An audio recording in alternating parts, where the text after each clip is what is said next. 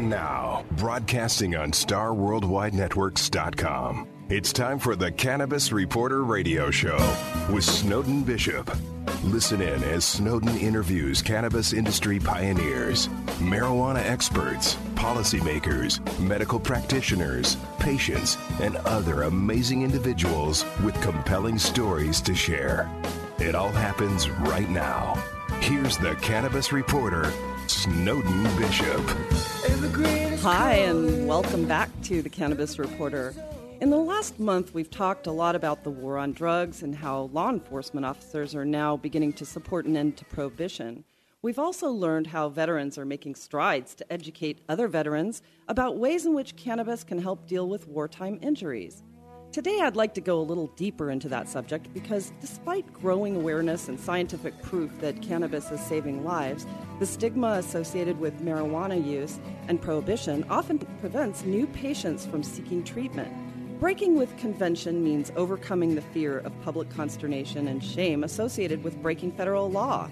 It's something that one of my guests today calls the black sheep syndrome. It's something she's hoping will change. But before we get to that, I just want to say that those who truly understand the benefits of cannabis already know how absurd our federal laws really are. But the negative propaganda continues to influence those who are not convinced. It seems that education really is the only way to break down barriers and change public perception. It's so important for everyone to hear from the people who have overcome debilitating illness and injury because they've made the courageous choice to overcome those barriers. That is why we're here. Before I get to the guests today, though, I want Nate Nichols to say hello and can you give us our Marijuana Minute update? What do you have for us? Hi, Snowden. Today I'm here to give you some facts about medical marijuana. According to CBS News, 84% of Americans support the use of marijuana for medical purposes. This is compared with 54% of Americans that Gallup says support the legalization of marijuana. Mixed data collected from state programs, as well as estimates from the Marijuana Policy Project, reveal that 2.6 million Americans use medical marijuana in the United States. That's an average of eight people per every thousand residents of the U.S. Using census data, it's estimated that 33% of Americans live in an area where they could possibly access medical marijuana. In 2013, the New England Journal of Medicine conducted a study where they posed a hypothetical case involving an elderly cancer patient to 1,446 doctors from 72 different countries and 56 states and provinces in North America. Asked if they would recommend medical marijuana to a patient of this nature, they found that nearly 8 in 10 doctors approved of the use of medical marijuana. Patients agree with their doctors, and in a landmark representative study of California medical marijuana patients conducted by the Public Health Institute in partnership with the Centers for Disease Control, 92% of patients said that medical marijuana alleviated symptoms for their serious medical conditions, including chronic pain, arthritis, migraines, and cancer. Anecdotally, medical marijuana has proven to be an effective treatment amongst many veterans with PTSD and other conditions. According to the Department of Veteran Affairs, one in five veterans who served in Iraq and Afghanistan experience PTSD. It is believed that almost one in three Vietnam veterans suffers from PTSD. An average of 2,500 veterans commit suicide every year, with many deaths linked to drug and alcohol abuse. Recently, the VA revised its treatment procedure and now says that treatment providers should not ignore medical marijuana use in their PTSD patients. The policy remains to only uh, recommend evidence based treatments for individual disorders. However, marijuana can now be considered one of these policies. And it seems like the VA has quite a ways to go to uh, change some of their policies on that. We can get to that at some point too. I'm really hoping that they start to open their eyes. And I think that the more people speak out about this issue, especially veterans, um, the more likely that is to happen sometime in the near future. So, with that said, time to introduce our guests. Um, first, Liz Valentine has the unique distinction of being one of our first guests here at the Cannabis Reporter. As the founder of a medical marijuana licensing facility called Green Star Doctors, she's a medical marijuana expert who plays a vital role in helping new medical marijuana patients overcome the stigma associated with marijuana use. I'm glad you're back. Thank Liz. you. One of the patients she has worked with is Air Force Technical Sergeant Matthew Slaydon. He has an incredible story and has overcome all sorts of incredible odds and um, injury. On October 24th, 2007, he was severely wounded and lost his eyesight while inspecting an improvised explosive device in Iraq. First of all, thank you for your service. You're very welcome. And thank you for being here. And he's joined here today with his wife, Annette.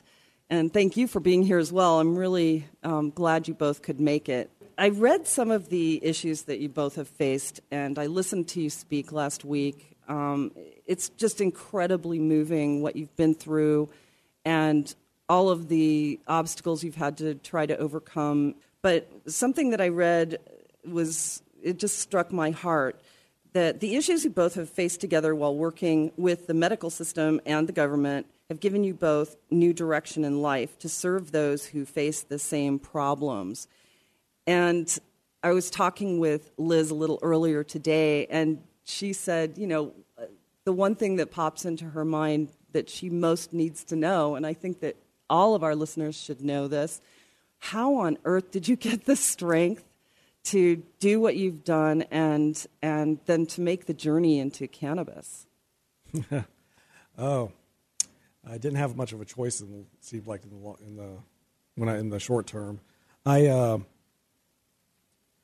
well, I loved what I did. I was really driven. Loved the military. It was a career choice. I um, I was in the military long before 9/11, and uh, uh, I volunteered for everything I did. I enjoyed my work greatly, and uh, I was always after a challenge, and you know, and that whole you know cliche "hooyah," you know, uh, lead from the front kind of mentality.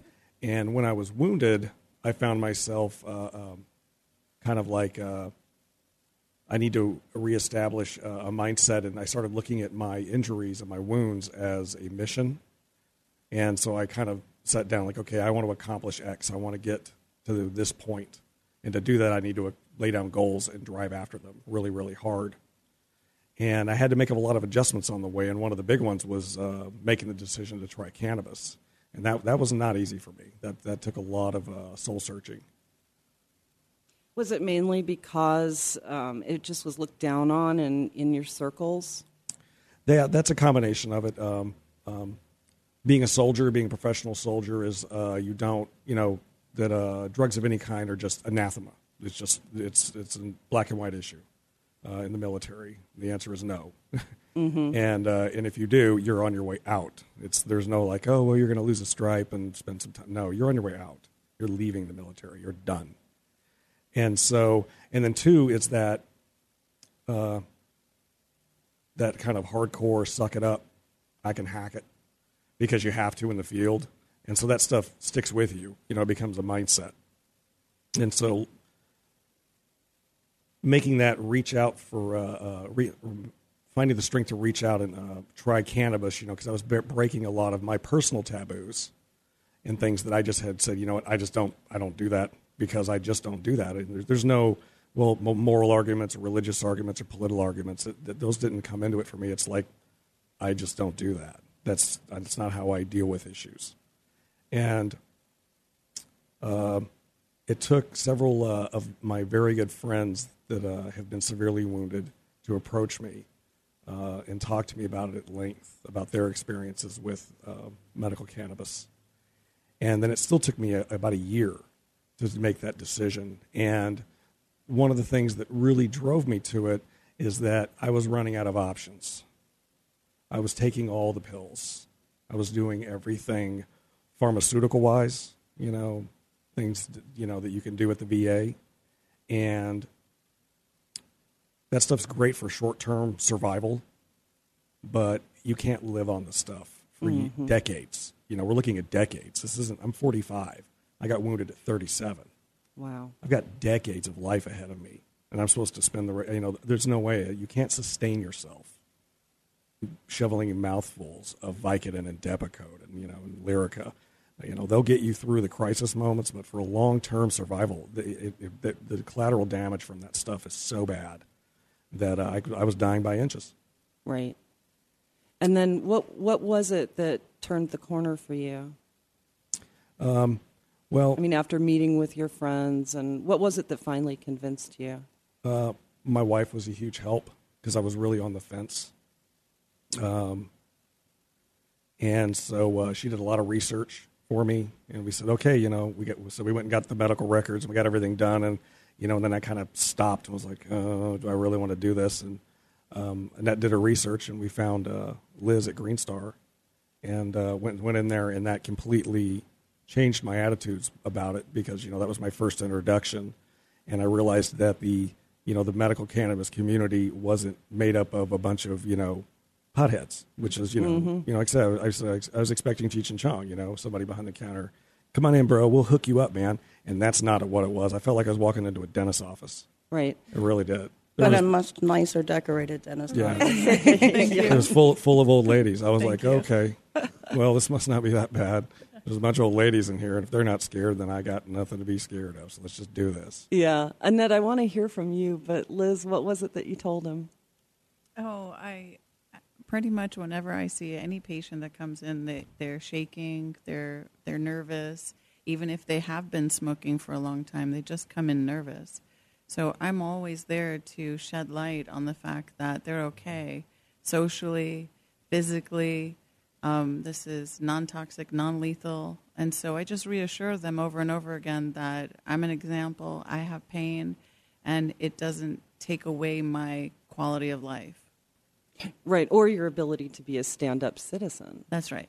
Yeah. Right. And and I think that a lot of patients that you do speak with, like you said, they come in, they're shaking. They leave laughing. They leave. yeah. They realize that maybe that that you know they built it up in their minds. I'm sure Matt, you've had it like for a long time. That build up of you know, like most people, you know, it's a propaganda against a plant. right. So when we start educating everybody that this is non-toxic, you- you cannot die from it. So it puts a lot of uh, it takes a lot of pressure off. Yeah. I We just have to change the stigma now. Yeah, absolutely. And and I think that that's the key to eventually getting the laws changed because it really is quite absurd when you look at how it's been scheduled, how the there's so many millions and billions and trillions of dollars that have gone into fighting a war on this plant. So many innocent people behind. So many jail. innocent people and so many lives could have been spared years of pain too. That's why I say the black sheep syndrome Right. is really difficult. Um, I feel that I lived through it. Um, we look over our shoulder, we feel inadequate, we're criminalized, we're demoralized, we, we feel like um, the dreg of society when I'm not doing anything else. I don't have pills in my system or what the bad drugs are. You know, there's, there's nothing in my system besides cannabis. So why should I feel terrible for a personal choice one that's not hurting anyone else or myself? And I am an upstanding citizen. I, I feel a kind humanitarian, and um, I still feel um, i- m- most times unable to socialize because I fear judgment all the time. Yeah. Well, we hope that changes. Annette, how was it for you when he was exploring that as an option? I mean, you look at him, he's a decorated sergeant. He's, you know, respectable. I mean, did you did those things pop into your mind when you were helping him to make that decision? I think that I brought my own biases into it, unfortunately, because of my past relationships. And uh, my ex husband was a drug addict, so I immediately was worried about that. Ah. But I was also more worried about Matt with the narcotics becoming a drug addict. He actually called me the pill Nazi from the beginning because I was so worried about him becoming addicted to narcotics that I perhaps didn't give him as many as he should have had. But uh, so when we came along to the medical cannabis issue, that to me um, seemed like a better option, but I was still really nervous about it, to be honest.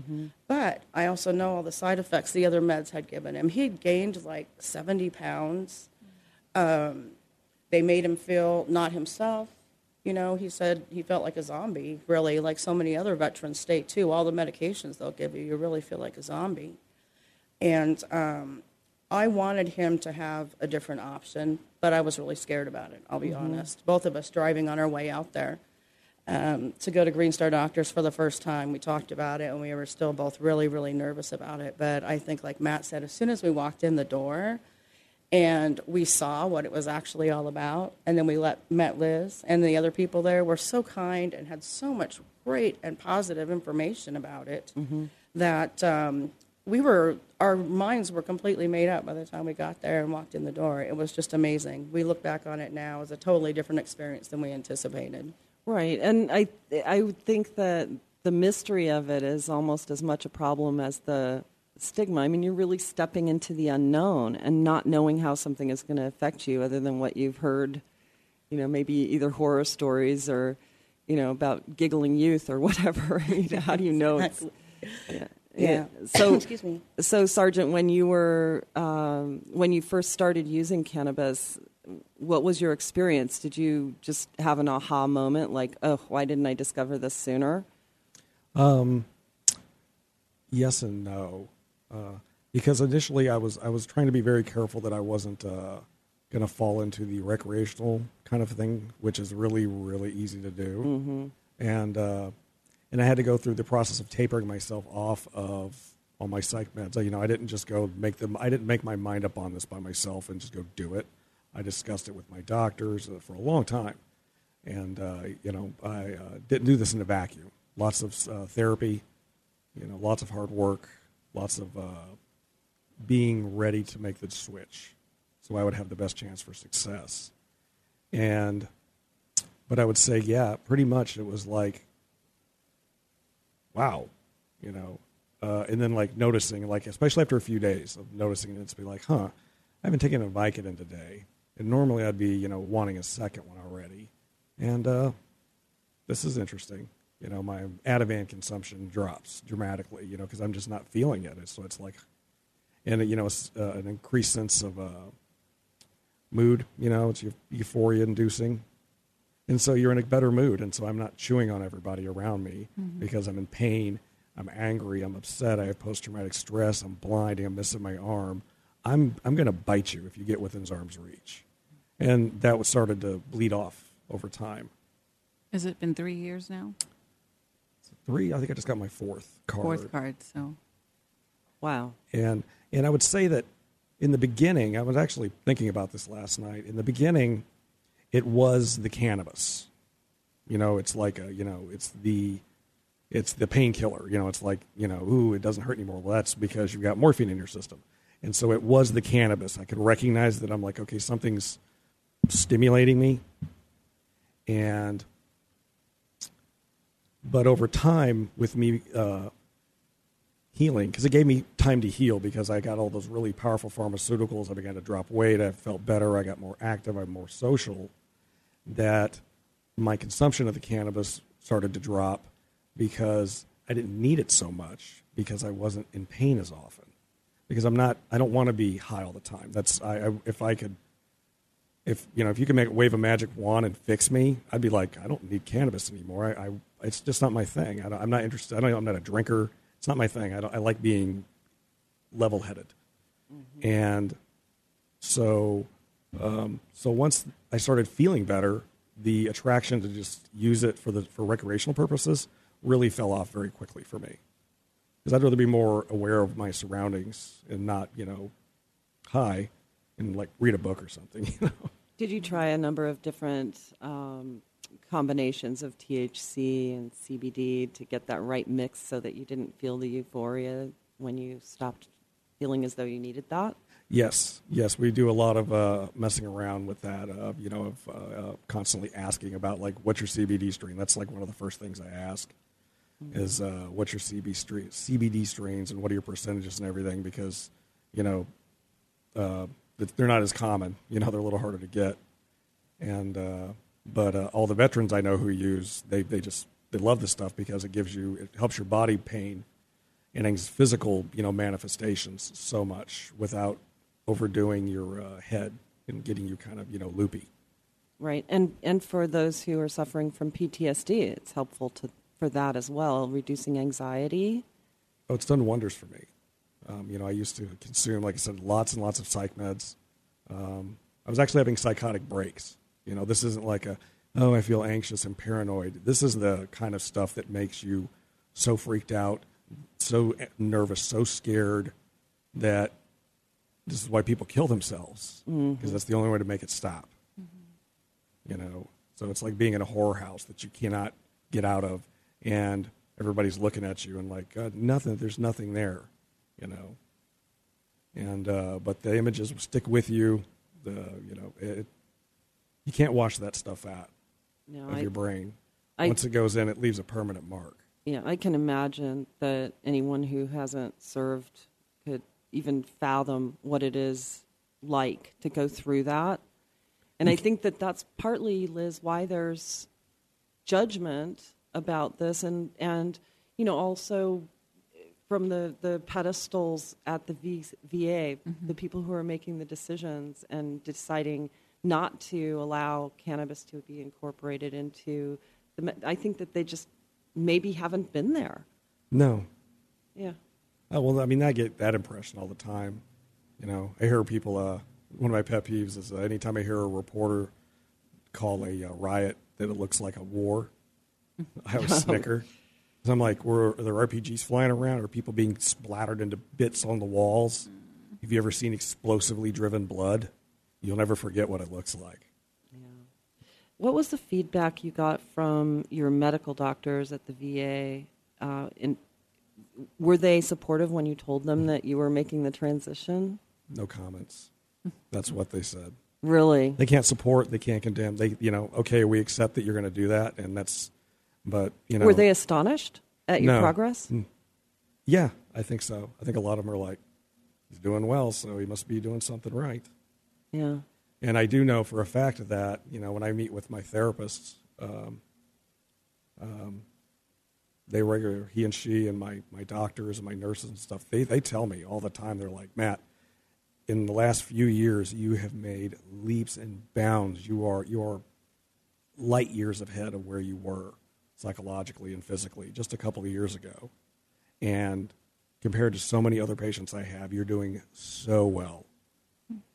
You know, I come in, I'm like, man, I am messed up and I am hurting. And he's like, in, you know, yeah, I understand. He goes, but he said, don't, don't, not, don't beat yourself up because you, the guy that just left, you don't want to know. Okay, you're doing good. So have a seat and let's talk. So that gives me kind of a, you know, a, a, a measuring stick. Mm-hmm. Yeah. And Liz, you even mentioned you were just completely taken by his strength and courage and demeanor and good attitude. From and, the first day. Yeah. I, I just knew that I've seen so many patients with so many different challenges. And before he started cannabis, his his um, outlook was always more positive, and I could feel his energy with with the strength that he was obviously pulling together to to try to change um, you know the course of his journey and his actions with his healing and so prior to the cannabis actually being effective matt your your personality was it, it was um, always strong most likely because you've taken your strength to cannabis and said, "Let's find this out. Let's let's dig." And and you did. You found what heals you and what helps you, and and you're getting better. And however the speed is, that's okay as long as it's on the path of better. And um, and I and I could I could sense after. So when I started, there was no community yet. You know, I came from Denver where everybody had their peacock feathers out here in Arizona, it's taken several years of the dispensaries being open for the public generally to feel satisfied that they have a place to find medicine outside of just their dealer, which made it look more druggy mm-hmm. and that kind of thing. And um, at a time when um, I started meeting all of you kind people in mm-hmm. uh, in the same industry, um, I realized that there were people in my office that were coming through yearly that, um, and then Matt just stuck out in my mind, and and I, I recalled his story, and I thought I really would love to see him again, and not a joke. Within the week of the veterans um, event, he had come to the office. I'm not always there. The timing was set up perfectly, and we we formed this um, little, you know, decision to to go out to the public and and bring his story out. And and it, after so many people that have come through the office, I really genu- genuinely felt that Matt had um, all of the the the richness to to give to the people what they need to hear, what helped was cannabis, and and so it, it just you know. I, I, when I heard you speak the other night, it, I was really touched, and it, it just seems like your conviction to really get out there and help took some courage, but at the same time, it, does it feel as though a weight is lifted off in a way to be speaking openly about this? How do you feel about that? Um, yes and no. Um, it's one of those things that you're kind of like you can you know, hey, I use cannabis, and like you're like, lightning didn't strike. okay, so I guess that's cool. But then the other worries is this like, okay, so now I'm opening myself up though for the slings and arrows of the dissenters and you know the wreckers, you know that you like to uh, tear you down just for the sake of tearing someone down. So that's that's kind of one of the things. It's like, uh, you know, am I, am I gonna have to put up with that? You know, But have you? not yet. Okay. I'll protect him. Good. yeah. No, that's good. And Annette, I know, um, you know, after you made the decision that this was going to be a good thing, I mean, what I've read about the two of you, you always seem to come into the story as it, it when so many other injured uh, veterans return from war and deal with these issues, so many marriages break up. And I- I have to say, you deserve a Medal of Honor for for you know the strength that you've shown as well, because I, the injury doesn't just happen to your husband; it happens to you too, because you know you're a unit. So, how has that been for you? I mean, and now that he's speaking out, do you feel like you can kind of gather some strength from sharing that story and help others? Oh, absolutely. You know, when uh, after he was wounded, we did do some speaking uh, for the Air Force and everything about our experience and um, how good they were to us. And um, now it's kind of, I think, the same thing where we want to reach out to other folks and let them know what it's done for us because all it takes, like with Matt, what it took for him was somebody he respected that's utilizing it, talking to him about it. And that's what gave him really the first idea or the uh, confidence to go and step out and do it. Because I don't think if somebody ha- that he respected hadn't mentioned it to him in the first place, he probably wouldn't have done it. So now he can do the same thing for other folks. Mm-hmm. You know, so I think that's really important. But, uh, you know, this whole process has just taught us that we're a good team. I think in the long run, what it's really done is just solidified the fact that we're an awesome team together. And um, if we focus on that, then we can help out other folks as well. But um, yeah, I uh, looking back on it all now, I'm just I'm so glad that we made the decision that we did because there's really nothing worse than watching the person you love more than anything in the world go through something so difficult and be in so much pain physically and mentally, and there's nothing whatsoever you can do to make it better. Yeah. Um, and so when I saw this starting to work for him, you know, it was like, okay, this is awesome. You know, when I knew that he could come off so many of these other meds, or like the one that he took for his phantom limb pain and his uh, when he lost his left arm, um, because cannabis actually amazingly does a lot for that. And they used to have him on a med that ha- put on so much weight and it didn't make him feel good. And so just the fact of being able to come off that, and it made him feel better about himself because he lost the weight too.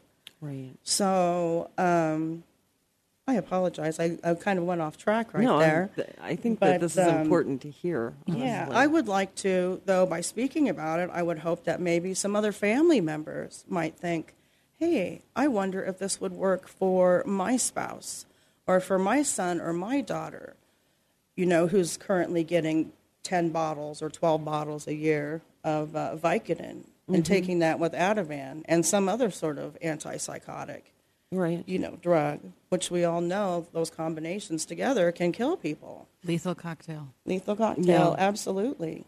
I've, So- I've scared myself on a few a few occasions mm-hmm. Have you? with the bottles, taking the pills of like crap. Mm-hmm. I think I might have taken one too many, and not on purpose. You know, it's within you know because you're you know there's so many of them, and they're like, oh, you can take these as needed. You know, okay, well, I'm out of my mind at two in the morning. I need them. Mm-hmm. You know, and then have it like, okay, I got to stay up all night and walk around like it's like a heroin overdose or something because I'm afraid if I fall asleep, I ain't waking up. Mm-hmm. I don't have to worry about that on THC. I could smoke THC until I pass out, which I never have done or want to. I'll just wake up with cotton mouth. you know, and a carpet munchies. print, And carpet- munchies, yeah. a carpet print on my face. Mm-hmm. That's that's you know that's the great that's the great uh, the great downside of that. The other one is my wife gets to put me in Arlington Cemetery, another flag draped coffin, another casualty Yeah. and that's the reality. People, oh, that's that's sad. Yeah, no, it's not sad. It's tragic because right now, today, I guarantee you, more than a few young service members have been sunk into Arlington Cemetery, have their flags folded up and handed to their families mm. because they killed themselves or they accidentally OD'd or whatever, drove them over the edge because they're not getting the what they need for long-term survival. Yeah. So now um, the task is to try to get this message to other service members who also feel that sense of duty not to break the law and, and to do everything by the book and let them know it's okay. I mean, yeah, Absolutely. And once I got my card, I kind of got militant about it. You know, if it'd be like, you know, people would be like, oh, that, hey, look, we're not going to have any stigma, anything about this. I pay my taxes on this. Yes. You know, Yeah. I have the identification in my hand. You will respect my authority. You know, you're, you're not going to Oh, give yeah. any grief over this. Right. And I tell you, um, I had a um, I had a fall at my house in, in the middle of the night, and uh, you know, nine one one, and the cops zoomed first thing there. You know, blind veteran fell, and a cop showed up, walked into my house, and he's like, sniffed. He's like, "Do you have any illicit substances?" And I was like, "I have a cannabis card." And he said, "Okay." That was the of it. Never got brought up once more. Wow. Good to go. Yeah. And I was just like, They would have to be ashamed of themselves about man, that. that is so cool that the, it was just like, I don't even have to worry about this. right. and I was able to talk to my doctors freely. And to be honest, the doctors they were like, "Use cannabis for your anxiety," and I said, "Yeah, that's one of the reasons." They're like, "We don't even have anything that comes close to touching that." I was in the ER, you know, and they were treating, you know, treating me, and they were like, "Yeah, they they were like, we we don't have any medications that work as well on anxiety as what you're already on." Yeah, and the the shame of it too. I mean, while it's no comparison to actual war, but being out in the streets as a as a um, uh, peace officer too, there are a lot of police officers who do see some pretty tragic things who could benefit from cannabis to treat their version of PTSD, and yet they can't medicate because they're getting tested for drugs all the time. Police officers have post traumatic stress Oh yeah. on Oh, yeah. very high rates. Yeah. Very high rates. One reason a lot of them are, you know, like, oh, that cop's really aggressive. He has post traumatic stress. right and and maybe why they're a little bit trigger happy too you know when it comes to um, being spooked by something and pulling out their weapon Oh, yeah. and it's causing all kinds of chaos in the cities right now obviously mental health for our, not only for the, you know us, but for the people that all everybody, firefighters, uh, paramedics. You know, you have somebody bleed out, you know, on you while you're working on them, and they're looking in your eyes while they're bleeding to death, and you don't get them there in time. You're you're going to remember that, yeah and that stuff haunts you. Yeah. And you're like, oh, well, that one event. No, but it's not one event. It happens all the time, and they run together. liz how often do you see um, civilian uh, uh, like people who've gone through um, uh, police training or they actually work as police officers or firefighters how often do you see those in your in your They try to stay a little undercover, but they do come in. I I think that we have um, more veterans, and they speak more uh, about what has happened to them. I think uh, police officers uh, are a lot more shy because of the stigma attached to their label. Right, and they would have to be former, I would think, if they're actually coming in to get a license. It's true. I would say that I probably have a handful of those people, and they're very happy to have retired so that they could have this medicine. Mm-hmm. It's true. Yeah. Wow. What do you think, Nate? Anything to add? No, well, I'm just curious to know more about what you think has to change in military culture and just culture in general to ease the stigma and you know not have it be something that people come into the office and they're intimidated by. Um, one, you need to be willing to be um, accept that uh, um, what we've been taught about it, what I grew up with.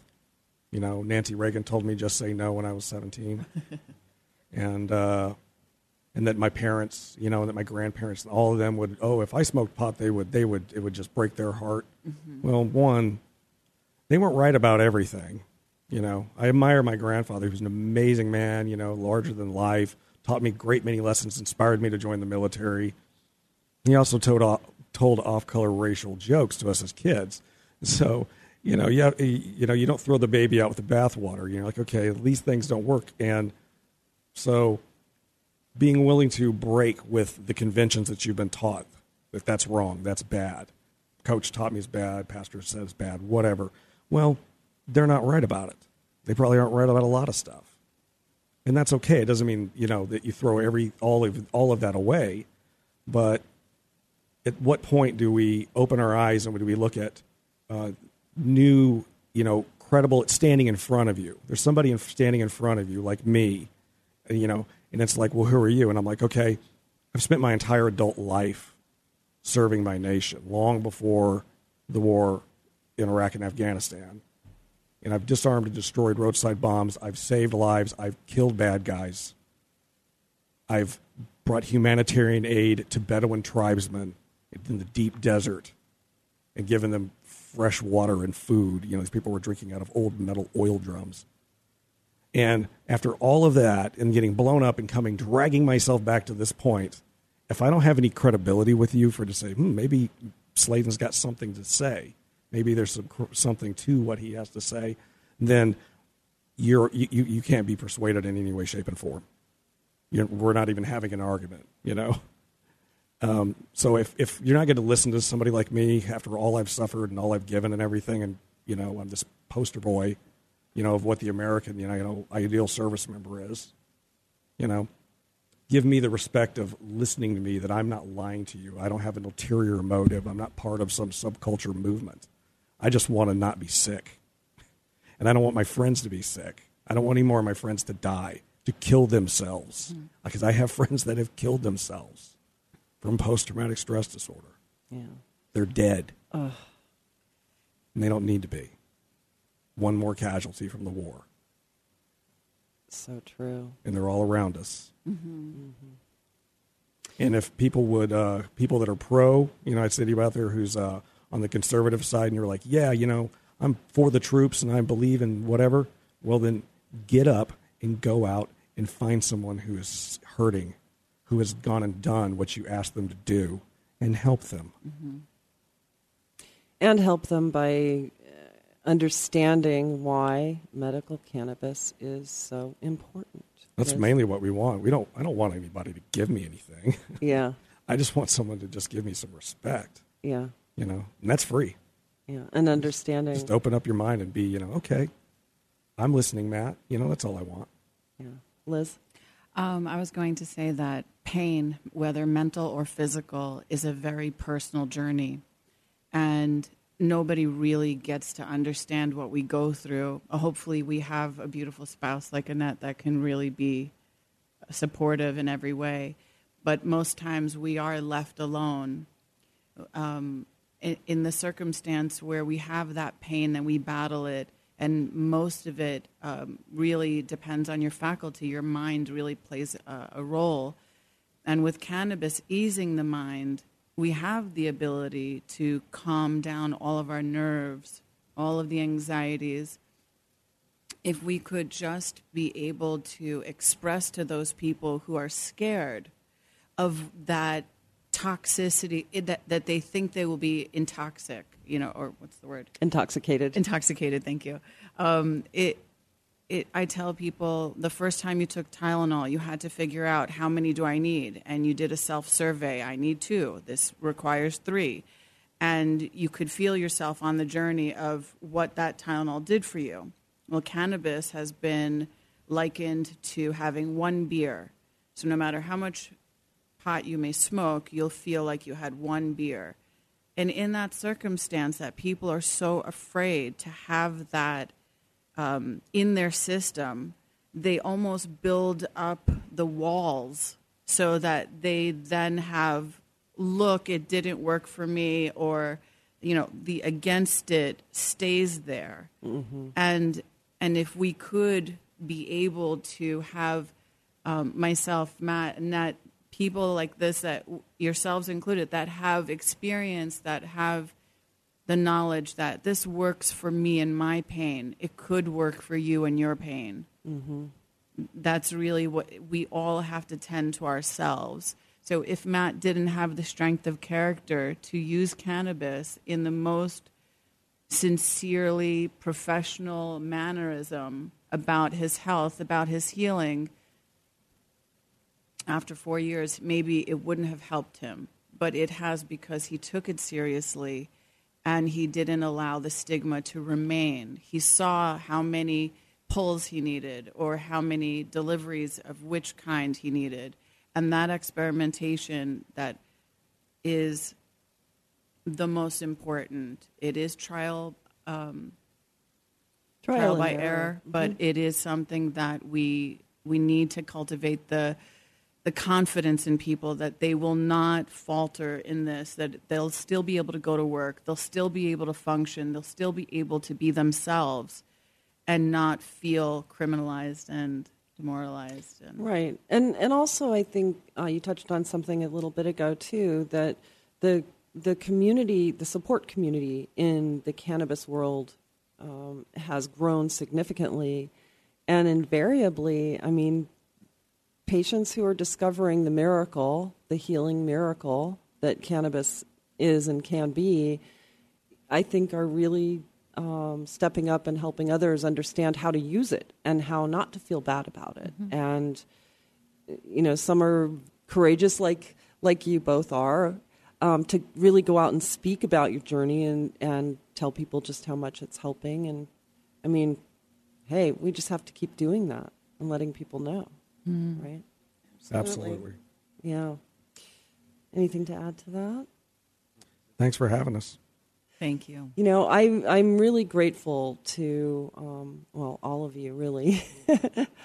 but, you know, thank you for, for sharing the, the pain and sharing the journey. I know that it, it takes a lot to, you know, open up the book and let people in to read it and to, you know, really understand um, the pain you've experienced and the healing that has come from your choices, which were painful probably in and of themselves. It's a little nerve wracking.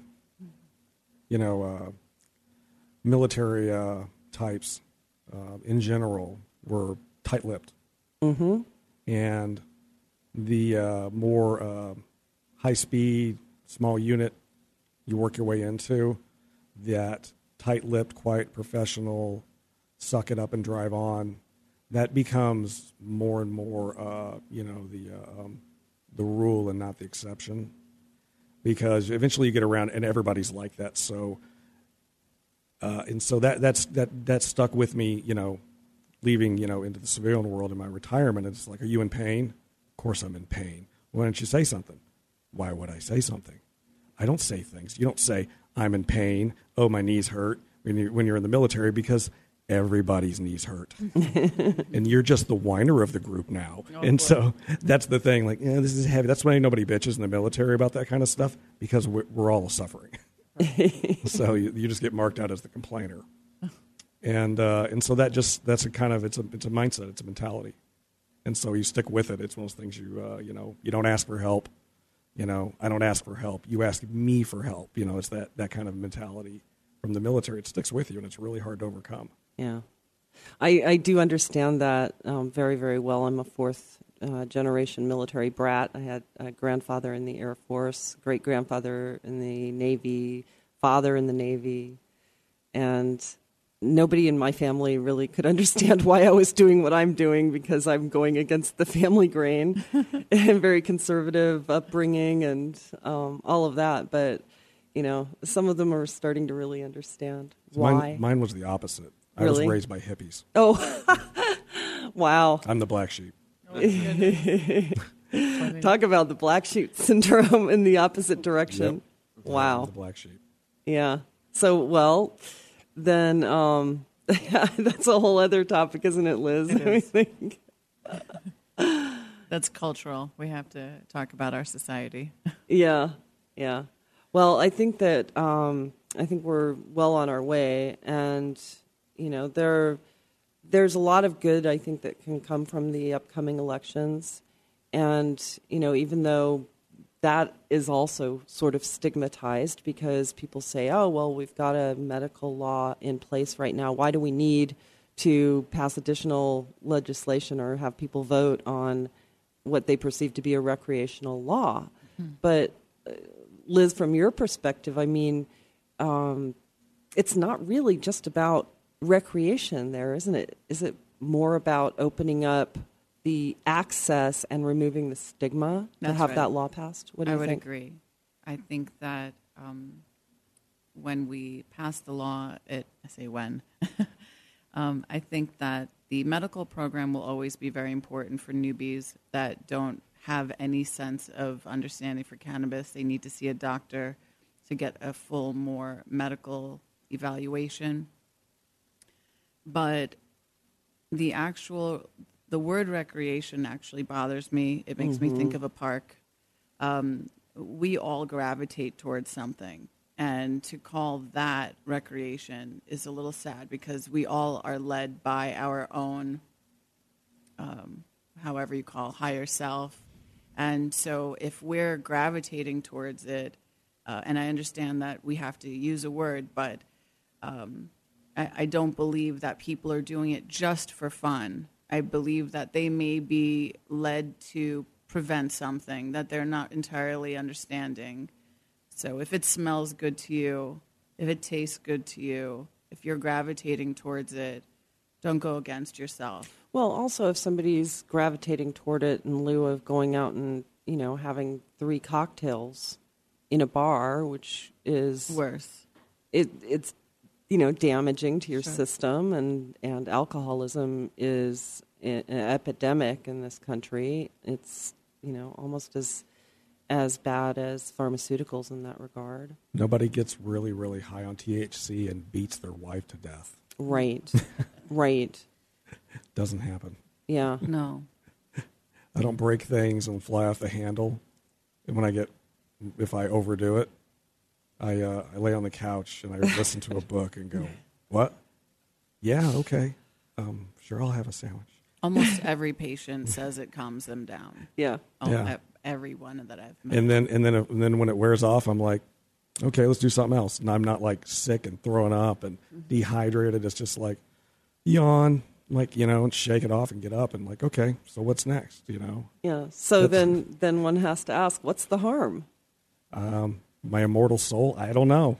Yeah, I mean, really, really, and so and so when it comes to you know convincing people in our society that you know this this really is not going to be the end of civilization to pass this law, What we're and it might help a lot more people Of course. feel well, like it's legal, so they're they it's removing a stigma. Yes, I Well- feel like it is something that that we need to do so that we have respect for ourselves, so we can feel that people are not disrespecting us because that's what we want at the end of the day. Why people are gravitating against it mm-hmm. is because they don't want to be disrespected. They've worked very hard for that respect, and so to see respect leave the room for a choice that would help them and not hurt them, it, it damages a lot of people's psyche. Right. It's psychological for sure. Well, yeah, I mean, you've got some young 19, 20 year old kid who suffered horribly, you know, both physically and psychologically because he answered the call. And that's the big thing. People need to remember if you said, "Hey, I'm for the war in Iraq. I voted for Bush, and I love that." And if, if you're for, if that was you, then you have an obligation to these kids. I mean, you really do. You have a moral obligation. because they they joined up, they loaded up, they went out and they did what you asked them to do, and then they came back, and then now you're minimalizing them. Right. Don't I mean? They deserve our respect. how can you look at yourself in the mirror and say like, "Yeah, I'm a good person"? No, you're not. No, you are not. That homeless kid in the street who has severe post-traumatic stress disorder, he's a good person. He did so much for us, and now what did we do for him? Yeah, marginalized. them, Yes. You know, I mean, we did it to the Vietnam vets. That that's a whole nother. You get my throw up when I think about the Vietnam vets because after how, how we treated them. Well, not we. I was a baby, but Yeah. But you know, we as a society, and so uh, I see. You know, just you know, this thing. History repeats itself. If you if you read a few books, you're like, oh, I've seen that. Yeah, and uh, it's nothing new. And you know, people. And it goes back to the rec- the uh, medical. It's like, well, they can get their medical cards. They have they're they're they're so sick, they're homeless. Where are they going to go get their medical card? Where, where's their mailing address? Where are they going to get their IDs? Where are they going to? Where's the, where? Are you out of your mind? well, and then the other issue is And they're sick. it. And And, they're they're sev- sick. Or And they're severely sick. They're so sick that they're homeless now. And it's like, hey, you know, you could uh, hitchhike across town, and I, oh, you don't have a smartphone, so well, here, let me write it on the grime in your arm. Go look up this address. You know, Liz is cool. You know, you need to do a little better than that. You know, yeah. you need to do a little better than that. There's just no excuse for that. No excuse it's- it's a shame. whatsoever. Shame in a you know big sense of that word. It's revolting. Yeah, absolutely it is. Well, you know, we have an opportunity here to make some changes, you know, at least um, in the few states that are offering uh, the issue to voters. It's inevitable. Yeah, That's another thing. If you were like just digging your heels in, every word we've said just makes you madder and madder. And just you know, um, accept that it's inevitable. yeah. And stay mad. Go vote. Yeah, you know, Let's fix it. We can we can it, fix it it. is inevitable. We So can give everybody so if access. You're fighting against it. If you're, you know, uh, you know, it's to me, it's like this, these are the same people that are like, you know, vote against, you know, uh, uh, fought against the women having the right to vote. Mm-hmm. You know, women, you, women don't vote.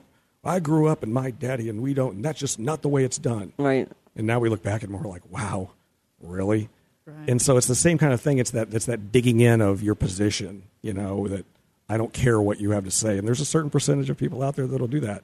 You know, it, it wouldn't matter what. There's no way you're going to persuade them. Yeah.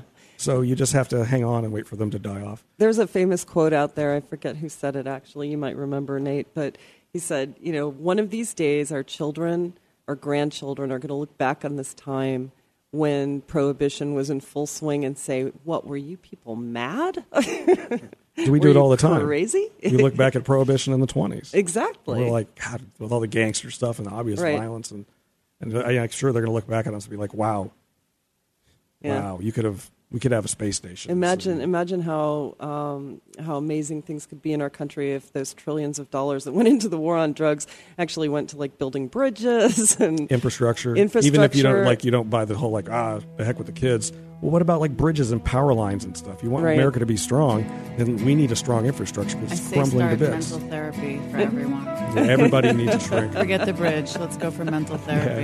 Yeah. And that's something therapy has go. taught me. We're all crazy to a Yeah. certain extent. yeah. But yeah, And- so you know, Gosh, we could go on for days, couldn't we? yeah, just doing the same thing because that's what you've always been doing is the dumbest reason. Yeah. Do it again. Do it again. Think about what you're doing. Look, analyze, adjust. Because if that was the case, we wouldn't have airplanes. We would still, you know, you Evolution. Exactly. That, Yep. Evolution is works. Evolution and progress. Yeah. So, And yeah. So Well, it's up to us. Anything to add? No, I don't It's uh, quite an interesting interview. Thank, Thank you. you. Thank you. Thank you. Thank you. So, um, yeah, it's it's time, and I'd love to resume this conversation some more at another date absolutely. um, because I think that there's just so much more, and I I really hope that um, you'll keep us apprised of your progress, and you know I'd I'd love to come out and hear you speak again. So, and thank you for all of that. Thank you for the the work. So. That said, it's time to say goodbye, and I want to personally thank Liz Valentine of Green Star Doctors for being here today.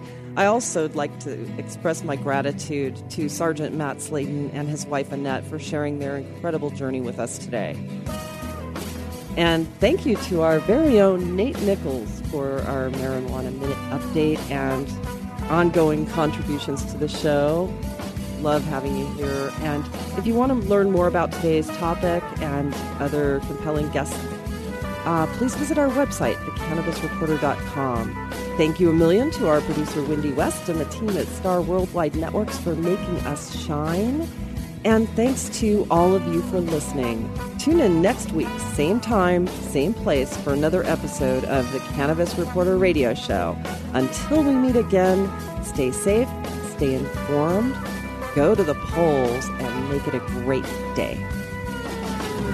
Evergreen is calling, evergreen is always